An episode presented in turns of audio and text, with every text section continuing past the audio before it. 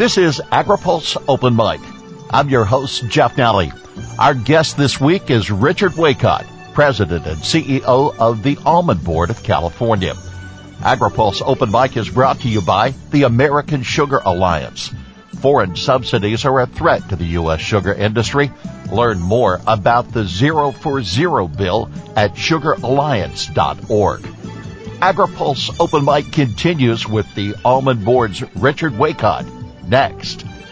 America's sugar growers are among the most efficient and sustainable in the world, but billions of dollars in foreign sugar subsidies distort the global market and put U.S. producers at a disadvantage. Weakening America's no-cost sugar policy without first reforming the global sugar market would hurt family farms, jeopardize good-paying jobs, and weaken the supply chain that puts sugar on consumers' tables. A new bill called Zero for Zero takes action to zero out all foreign subsidies and level the playing field. Learn more at sugaralliance.org. This is AgriPulse Open Mic. California's top crop is in 1.6 million acres of almond groves. 70% of the crop is exported to over 100 countries around the globe. Richard Waycott, President and CEO of the Almond Board of California, reflects on his state of the industry as we wrap up 2021. And I ended up that presentation with a statement of uh, don't lose sight of what you've created. And I think when we have difficult times like we are now, I mean, COVID certainly and the continuing um, uh, variants that, that, have been coming along, uh, the uh, drought situation that may be abating. We've had lot of rain and snow here last few days, but uh, certainly the drought situation. Um, the advent of SGMA, the Sustainable Groundwater Management Act, coming down the pike here, uh, coming into view a lot more sharply in terms of groundwater um, uh, policy and, and uh, diminished uh, groundwater pumping in many areas. Um, you know, there are a lot of things out there. Pricing right now, the, the port problems that I'm sure you know about, the, the extreme congestion and problems with the supply chain. I mean, the list goes on and on. And uh, yet, I think uh, we need to reflect on on what we've built as an industry and the very strong foundation we have, not only you know with our growers and our ag practices and and the tremendous investments that our uh, processors have put into uh, processing equipment in their plants and elevating quality and food safety. Uh, but really just the global community of, uh, of customers and consumers that, uh, has grown from a billion pounds 20 years ago to over 3 billion pounds today. And, and that's, uh, you know, that's a massive effort that's taken a long time to create and, and, um, I, I think it's important that that you know you don't lose sight of of what's what you've constructed and what you've what you've built and created. So, having said that, I think that um, we're an industry that's acknowledging we've got uh, a very good product, we've got a, a very good marketplace, uh, we have at the same time uh, a lot of pressure on margins and the ability to economically um, uh, be prosperous at the moment, and uh, that's very concerning to to our growers. So I think there's there's optimism and a little bit of trepidation also, uh, given the current environment that we're living through. How is the drought affecting your growers and your groves right now? Basically, we were able to get through last summer uh, in a drought um, deficit irrigation mode, which is what we tend to do when we get into drier periods or when water supply is restricted. And that just means, you know, you use what water you have as judiciously as you can, which is always the case, but uh, in, in the in deficit irrigation environments, you're you're doling out that water um, in in a you know timing and amount that uh, isn't what the tree really needs, but it's what you have. And try and get through with the best crop you can and also keep your trees as healthy as you can. Uh, so that's, um, pretty much what most people did. You did hear some stories of people, uh, sort of throwing in the towel maybe and, and pushing out their orchards because of the prospect of, of um, you know, future uh, or continuing drought situation and not having uh, the wherewithal or deciding not to try and purchase water or somehow um, obtain water uh, at, at very high prices. So uh, the drought has affected uh, many growers uh, up and down the state to varying degrees, depending on where they're located. Um, some of them very, very critical uh, areas where, again, the Sustainable Groundwater Management Act probably implies that groundwater in the future is going to be uh, quite curtailed. Uh, may, you know, be deciding to do something else with their land. Um, but generally speaking, we're a multi generational uh, business and culture here that uh, by hook or by crook wants to continue and and they've lived through droughts before and and have been able to come out the other side and prosper and I think that's generally the outlook of most uh, growers. If the drought doesn't improve or were to extend, how much of your production would be vulnerable? Yeah, we don't have a good number on that because, uh, as you probably know, the the water availability and water district uh, policies and so on are so different up and down the state that it's uh, it's difficult to to come up with some number like that. I think that uh, you know, as I mentioned, in the more severely curtailed area, either surface water or groundwater or both, um, you know, you're seeing growers having to make those deficit irrigation decisions, or maybe decide on 100 acres that they're only going to farm half of it, and they'll use the water to keep those trees healthy. Um, so there are decisions being made like that. I, um, but we don't have really any firm statistics on it. So you're in also a situation with the drought of exacerbating the situation of urban versus rural. Well, in California, the amount of water that's used for uh, agriculture is about 40%, uh, and urban's about 10%.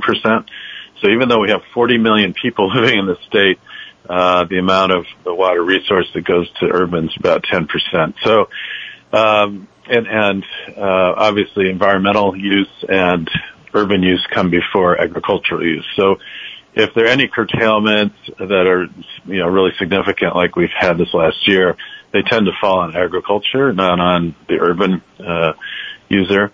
And, and one thing that, that, um, will be developing some more in, in the future is the fact that that uh, what what agriculture does for the environment in terms of orchards, uh, as you mentioned before, a carbon sink uh, and and emitting oxygen and providing environment for biodiversity is something that really doesn't take place in urban environments. So. Uh, those people, most most of Californians live in in cities that really are are uh, benefit by orchards. Uh, in, in our case, offsetting the contaminants, the pollutants, and the lack of of uh, you know oxygen creation and biodiversity in an urban environment. And so, uh, you know, we're to keep things uh, hopefully more or less in balance. Uh, you know, those folks that live in cities should look at agriculture as something that's helping offset really the environment that we've created in the cities.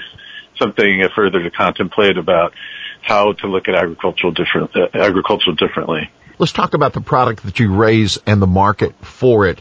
Um, you suggested earlier that a large percentage of the crop that you raised is exported to the globe. And you've had tremendous uh, success in uh, selling this product to the globe.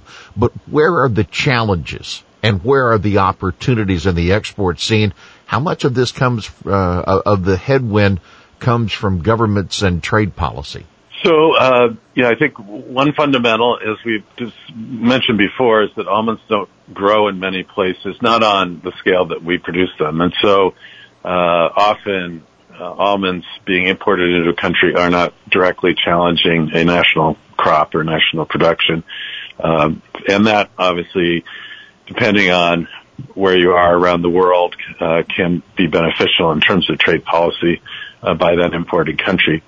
Uh, we largely are, are pretty much unimpeded uh, by tariff issues. We do have tariffs uh, in, um, you know, marginally in Europe. We have uh, tariffs going into India, which is our largest export market, but not onerous ones. Um, China, which uh, has been right up there in our top two or three markets uh, in the past, export markets. Uh, obviously went through, still is a retaliatory tariff uh, trade war with the United States, uh, which increased our tariffs very dramatically and dropped our consumption by about 50%, or our imports by 50%. Um, that's been somewhat mitigated by a trade ex- or a, a, tariff exemption, a partial exemption, not total, that um, China made available to Chinese importers, and we've seen volume recuperate there somewhat. But largely speaking, uh, we are uh, not excluded from any countries uh, due to trade policy. Russia right now uh, is one where almonds are on a, um, embargoed list, uh, except for processed almonds going into that country, which was a significant import importer in the past. Uh, other trade issues would be non-tariff barriers, which um, are continuing to sort of evolve and emerge around the world, depending on you know trade relations. Um, they tend to to uh, be phytosanitary in nature and um, or or tend to be you know food safety in nature, and those um, are ones that, for instance, in Europe continue to evolve in terms of uh, permitted levels of, of, pesticide residues or, or uh, in our case, aflatoxin, which is um, a mold that um, emits that uh, potential uh, health risk. And so there uh, are areas where we have uh, non-tariff issues we need to deal with, and, and with better detection uh, around the world or um, uh, lab uh, devices that can go into the billions and trillions of uh, presence of something. Uh, the, uh, the those uh, standards keep get, keep getting uh, evolved uh, in a more restrictive way, and so it's a challenge to to meet those. But uh, we've done a pretty good job as an industry, again, improving our equipment at, at our end to um, be able to grade and, and produce products that meet those import requirements. I've talked to other commodity groups that have suggested they would be pleased if the Biden administration were to look at uh, trying to get back into the CPTPP. There was also discussion of a of an Indo-based trade uh, arrangement. Are there particular trade or deals? Are there particular countries or regions that you feel as if would be an advantage for the nation's almond producers? Well, I, I think generally speaking, on, the almond board, uh, as you know, we're federal marketing order, so we don't involve ourselves in advocacy or lobbying on issues. But I would say, you know, we we believe, you know, open markets are, are best uh, for our growers and, and our product, uh, and so you know, anywhere where that doesn't exist, or trade pacts like you mentioned, that could uh, improve our access to certain parts of the world, um, Asia specifically, uh, I think are certainly welcome uh, and um, are uh, ones that would would help us. Uh, you know, were were we to resolve our issues with Russia, for instance, and uh, get off the embargoed list, I think that would be very helpful. And, and then the retaliatory tariff situation with China, if that were to be resolved, uh, also would would be a, a major benefit to us. Let's talk about air quality issues because you face those in California. Yes, so uh, we work very closely with the air boards here, uh, and because of our size in the Central Valley, uh, which is one of the most polluted places in the nation, uh, we are, are very uh, cognizant of our role. Uh, primarily, uh, what comes off of an almond orchard is not uh, the major concern of the air boards. Um, they're looking at the uh, uh, 2.5 uh, uh, micron uh, contaminants that we largely don't produce. Um, those coming mostly from diesel fuels and and other emissions. Uh, our agricultural dust comes mostly in the harvest period, and we have been working, which is not a, it's a, it's a not not the major of concern. Uh, and and yet we're we're concerned because we would like to diminish that type of uh, air pollution and have been working very closely with the equipment manufacturers that here in California that produce the harvest equipment to improve, uh, or say, should say, reduce emissions in, in that regard during during harvest. And some longer term plans, possibly going to an off orchard floor type of harvesting process. Um, if your listeners don't know, we do shake the trees and, we drop the nuts to the ground and then uh, dry them there and then pick them up, and that involves uh, quite a bit of dust creation. So uh, if we were able to to harvest them uh, and and not have them drop to the harvest floor and be able to to move them off, there would be significant dust reduction with that and other benefits. So uh, yeah, so we're we're uh, we, do work uh, hand in hand with with the uh, air boards uh, on those issues as well as you know pesticide drift and other things to to uh, to reduce that, that as well. One of the concerns of other farmers in the country is the availability of crop protection products, and that's an issue that you have faced as well. Are there particular uh, chemistries that you use that uh, certainly would be a detriment if you lost those? Yes, they are, and, and uh, I uh, can't go into specifics on that, but we do have uh, a situation similar to other agriculture across the country that uh, is one of a future of, of obviously less, uh, fewer tools in the toolbox in terms of uh, the pesticides that we need. Uh, we're aware of that, working very closely with the major crop protection companies in the country uh, and internationally.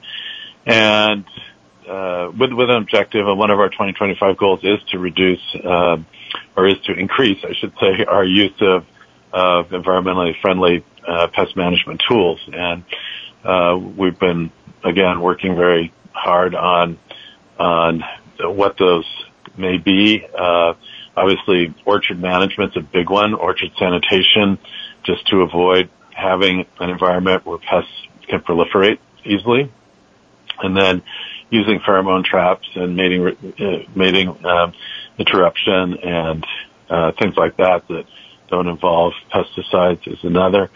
So uh, I think we are greatly challenged with the reduction in in pesticide products that uh, we've traditionally used and new ones coming out that uh, uh, are are not as numerous as they used to be, and uh, we, we're just going to have to uh, you know, find, be very ingenious and find new ways to maintain um, healthy orchards, but without some of the traditional tools.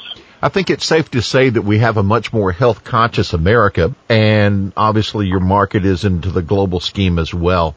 Do you find that the trend of the consumer is working in your direction or are you finding new methods per se Marvel Comics and Thor uh, to, to reach your consumer and grow opportunities? I'm glad you brought that up. We're having uh, quite a interesting time, good time, uh, developing the relationship with Marvel and and the Thor movie that's coming up next summer. Uh, but uh, yeah, I think you know if you look back, we've been on a 25 year journey with health and nutrition with almonds. I think we were certainly the first tree nut to to invest very significantly in human diet and, and health research. And uh, we've now published over 200 papers, I believe it is, uh, in terms of clinical research results on different health attributes, starting with cardi- cardiovascular, but moving on to diabetes and vitamin E and, and uh, fiber and health, uh, gut health and uh, a lot of other things we've, we've looked into. Most recently, actually, uh, looking into dermatological uh, impacts of both um, almond consumption and, and, topical application of almond oil, for instance. So it's been um, quite quite a journey that um, through which we've established a very strong foundation in terms of the association of health and almonds, um, certainly creating a health halo. I think with the trends going forward, uh, there are so many health products out there now, healthy food products uh, that the the competitive landscape has certainly become uh, a lot more complicated for us as marketers, but also uh, for the consumer in terms of choice. Um, the plant-based or plant-forward uh, trend is certainly one that that almonds fit very well within, and and take advantage of that, especially due to the diversity of almond ingredient products and applications. It's uh, pretty remarkable now in the United States going into a supermarket and you can almost find an almond product in every aisle. And it's um, due to the fact that the almond is very shelf stable as well as um, extremely versatile um, in its you know product formulations and product innovation. Um, I'd say also that you know, the gluten-free movement has been uh, gone beyond those that uh, necessarily have to eat a, a, a gluten-free diet. Uh, it's become more ubiquitous than that, and almonds obviously fit well there, as well as low carb, because we are, and and um, and it fits well there too. So there's uh, there, there's a lot of the trends out there, a lot of the diet diets that have been popular uh, presently or in the past, where almonds fit well. And uh, so we see a, a, bright future in terms of sort of the overall pie of, of plant-based foods increasing, and almonds you know, is well situated there and, and, has the opportunity to increase its share in the future. Richard Waycott, we want to thank you for being with us on this edition of Open Mic. It is Open Mic, and today, sir, you have the last word. Well, I'd just like to wish everyone uh, a wonderful holiday I hope you can really relax and uh, let some of the the worries of the world uh, reside somewhere else for a few days, and just really, um, again, as I said earlier, uh, don't lose sight of what you have and what you've created as a family or as a business, and and reflect on that over the holidays. Our thanks to Richard Waycott, President and CEO of the Almond Board of California, our guest this week on Open Mic. AgriPulse Open Mic is brought to you by the American Sugar Alliance. Foreign subsidies are a threat to the U.S. sugar industry. Learn more about the Zero for Zero bill at sugaralliance.org. For AgriPulse, I'm Jeff Nalley.